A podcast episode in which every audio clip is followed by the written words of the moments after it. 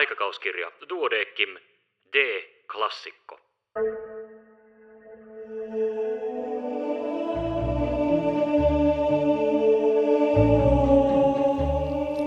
Tervetuloa mukaan. Minun nimeni on Kari Hevossaari. Tässä podcastissa luen ääneen klassikkojuttuja aikakauskirjan 135-vuotisen historian varrelta. Joidenkin artikkeleiden kohdalla tiede ja maailmankatsomus ovat jo muuttuneet, osa taas pätee edelleenkin. Tämänkertainen klassikkoteksti on vuodelta 1903. Sen kirjoittaja on Axel R. Spoof. Kesäparantoloista keuhkotautisia varten. Parantolat keuhkotautisia varten eivät meidän maassamme ole vanhoja, mutta ovat jo saavuttaneet luottoa ja suosiota yleisön puolelta. Sitä todistaa sekin seikka, että äsken päättyneillä valtiopäivillä muun muassa anottiin kansanparantolan perustamista entisten lisäksi.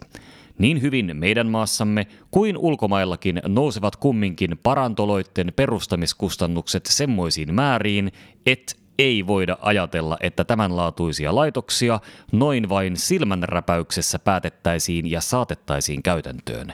Sen vuoksi on ulkomailla ryhdytty kokeisiin, eiköhän niin sanottujen kesäsiirtoloiden kautta voitaisi hankkia vähävaraisille kivulloisille henkilöille mahdollisuutta jonkun verran parantaa terveystilaansa oleskelemalla poissa kaupunkien verrattain epäterveellisistä olosuhteista sekä nauttimalla samaan aikaan raittiimpaa ilmaa luonnonhelmassa ja lepoa työstä ja mikäli mahdollista myös jokapäiväisistä huolista.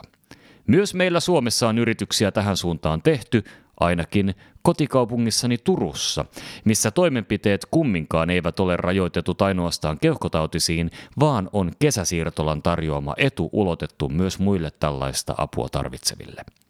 Vaikkakin kesäsiirtoloiden kustannukset, kuten luonnollista onkin, eivät nouse niin korkeiksi kuin varsinaisten parantoloitten, eivät nekään ole niin vähäisiä kuin suotavaa olisi, jotta vielä suuremmillekin joukoille voitaisiin valmistaa tilaisuutta heti alussa, milloin alkava keuhkotauti vielä olisi ehkä vähemmällä vastustettavissa, torjuttavissa, ryhtymään sitä parantamaan. Näihin syihin katsoen.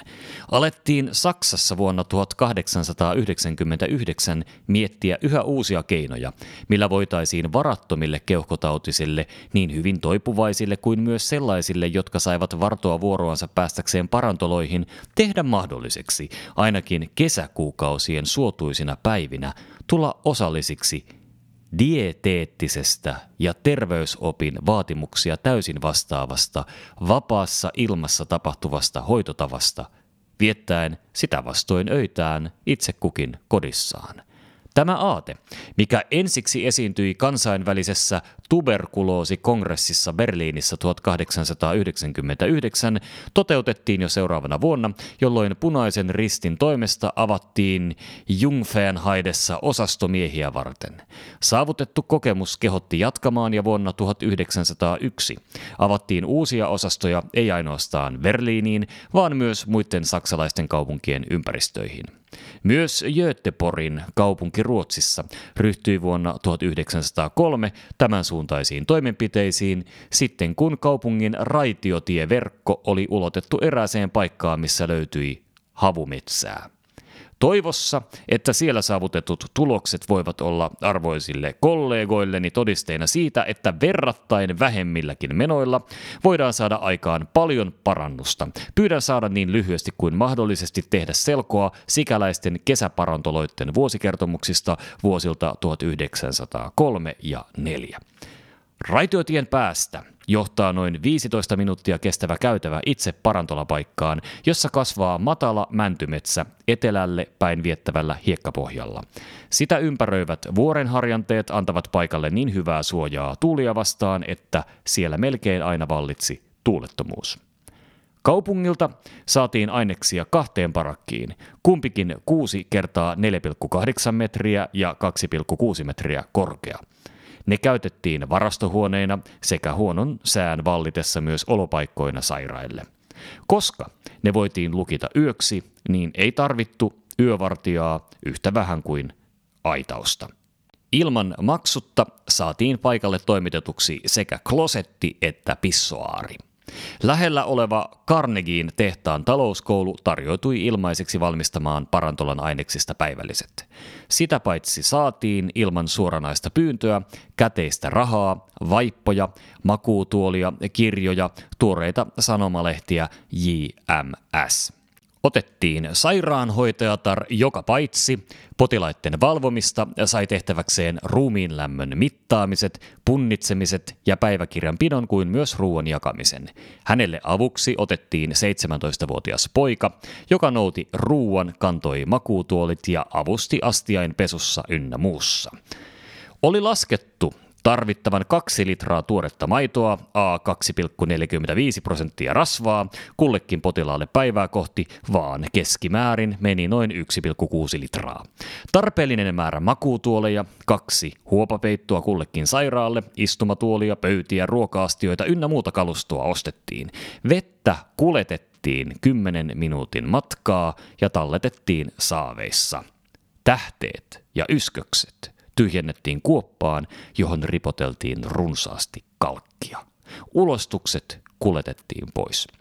Puitten runkoihin kiinnitettiin isompia sylkyastioita kävelijöitä varten, kukin sairas sai makuutuolinsa viereen posliiniastian sekä sitä paitsi matkaa varten kotiin ja laitokseen pahvista tehdyn flygen taskusylkyastian, uhalla, että suljettaisiin pois laitoksesta, kiellettiin potilaat ysköksillään saastuttamasta ketoa, eivätkä siinä suhteessa antaneetkaan aihetta muistutuksiin.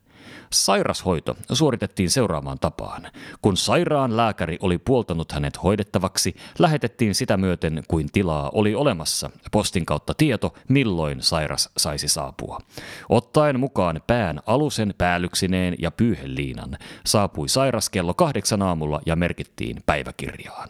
Parantolassa vietettiin päivä enimmäkseen makuutuoleissa – jotka sitä jaksoivat, saivat kävellä lyhyitä eriä ympäristöissä tai viettää aikansa seurapelissä. Raitis ilma palautti ruokahalun. Uni sattui vähän väliin makuutuoleissa maatessa ja noin 6-7 tienoissa iltapäivällä osoittivat potilaat taipumusta lähtemään kotiinsa. Moni heistä kertoi saaneensa kotona jälleen makean ja virkistävän unen, jota kauan oli kaivannut. Milloin sade vuotta on kestänyt päiväkauden, on parantola ollut suljettuna. Potilaita oli vuonna 1903 miehiä 25, naisia 18, vuonna 1904 taas 28 miestä ja 30 naista. Vuonna 1903 oli kahdeksan nimittäin neljä miestä ja neljä naista jo tullessaan parantolaan sangen pitkälle kehittyneellä sairauden asteella ja heidän painonsa alenemistaan aleni. Muut 35 oleskelivat pitemmän tai lyhemmän ajan, niistä 22 noin 7-9,5 viikkoa. Painon lisääntyminen oli tietysti vaihteleva, riippuen selvästi ajasta, minkä potilaat olivat laitoksessa viettäneet. Kolmesta kuuteen viikkoa noin 0,8-1,5 kiloa, seitsemästä yhdeksään puoleen viikkoa 2,6 kilosta 3,2 kiloon. Korkein lisääntyminen 6 kilogrammaa. Vuonna 1904 olivat kuusi potilasta säännöttömästi käyneet parantolassa. Yhdeksässä oli havaittu kuumetta ja heidän painonsa aleni. 39 potilaassa eneni paino noin 1,3-2,5, korkein 6,4 kilogrammaa. Niistä 43, jotka vuonna 1903 käyttivät parantolaa ja joita laitoksen johtaja luokitti kolmeen eri luokkaan heikkoutensa nähden, oli Ensimmäiseen kuuluvia 14, näistä oli talven kuluessa 10 ollut täysin työhön kykeneviä, yksi työkykyinen mutta heikko, kolme työhön kykenemättömiä. Toisen luokan kymmenestä potilaasta oli kolme työhön kykeneviä ja reippaita, kolme työkykyisiä mutta heikkoja, neljä työhön kykenemättömiä. Kolmannen luokan 19, niihin luettuina myös ne, joissa jo heidän parantolossa käydessään huomattiin kuumetta ja paino aleni, oli kuusi työskennelleet ja olleet reippaita, kaksi oli työskennellyt vaikka heikkoina, viisi olleet työhön kykenemättöminä ja kuusi kuollut. Jos laskemme kaikki yhteen, saamme siis työhön kykeneviä 25, kykenemättömiä 12 ja kuolleita 6, yhteensä 43. Käyttökustannukset nousivat seuraaviin määriin, nimittäin vuonna 1903 noin 1485 kruunua ja 1904 noin 3180 kruunua. Ruoka siis maito, leipä ja päivällinen, potilasta ja päivää kohti tuli maksamaan vuonna 1903 82,2 ja vuonna 1904 tasan 84 penniä. Kaupungin lääkäri K.J. Getselius, joka on ollut yksi laitoksen johtavia henkilöitä, 1904 vuoden toiminnasta annetussa vuosikertomuksessa yhä vielä teroittaa mieliimme sitä tosiseikkaa, että löytyy suuri määrä rintatautisia, jotka huolimatta taudin heidän keuhkoihinsa tekemistä tuhoista ovat työhön kykeneviä sekä kautta talvikauden ovat työssä ja toimessa toimeentulonsa hyväksi. Heitä seuraten huomaa, mitenkä he syksysin lihonneina ja jotakuinkin hyvillä voimilla ryhtyvät työhönsä, mutta keväällä, laihtuneina ja uupuneina, osoittautuvat arveluttavassa määrässä huononevan. Juuri tällaisia sairaita on kesäparantola omansa ottamaan haltuunsa ja koko kesäkauden kestävällä hoidolla ja virkistävällä oleskelemisella vapaassa ilmassa saattamaan jälleen työkykyyn tulevaa talvikautta varten. Heidän lisäkseen tulevat vasta alkavat keuhkotautiset, joilla on hyviä toiveita kolme kuukautta kestävän hoidon vaikutuksesta paranemaan, sekä vieläkin ne, jotka odottavat vuoroaan päästäkseen vakinaisiin parantoloihin tai ovat sieltä parantuvina lasketut, mutta kaipaavat jälkihoitoa. Tästä käy selville, että kesäparantoloilla on tiedossa tarpeeksi suuri joukko turvatteja, joille voidaan pelastaa henki tai ainakin vuosi vuodelta saada elämä ja työkyky säilymään. Ja kaikki tämä voidaan saavuttaa melkoista pienemmillä kustannuksilla kuin mitä vakinaiset parantolat sitä voivat saada aikaan. Tohtori G pitää laitoksen tähänastiset tulokset sangen tyydyttävinä. thank you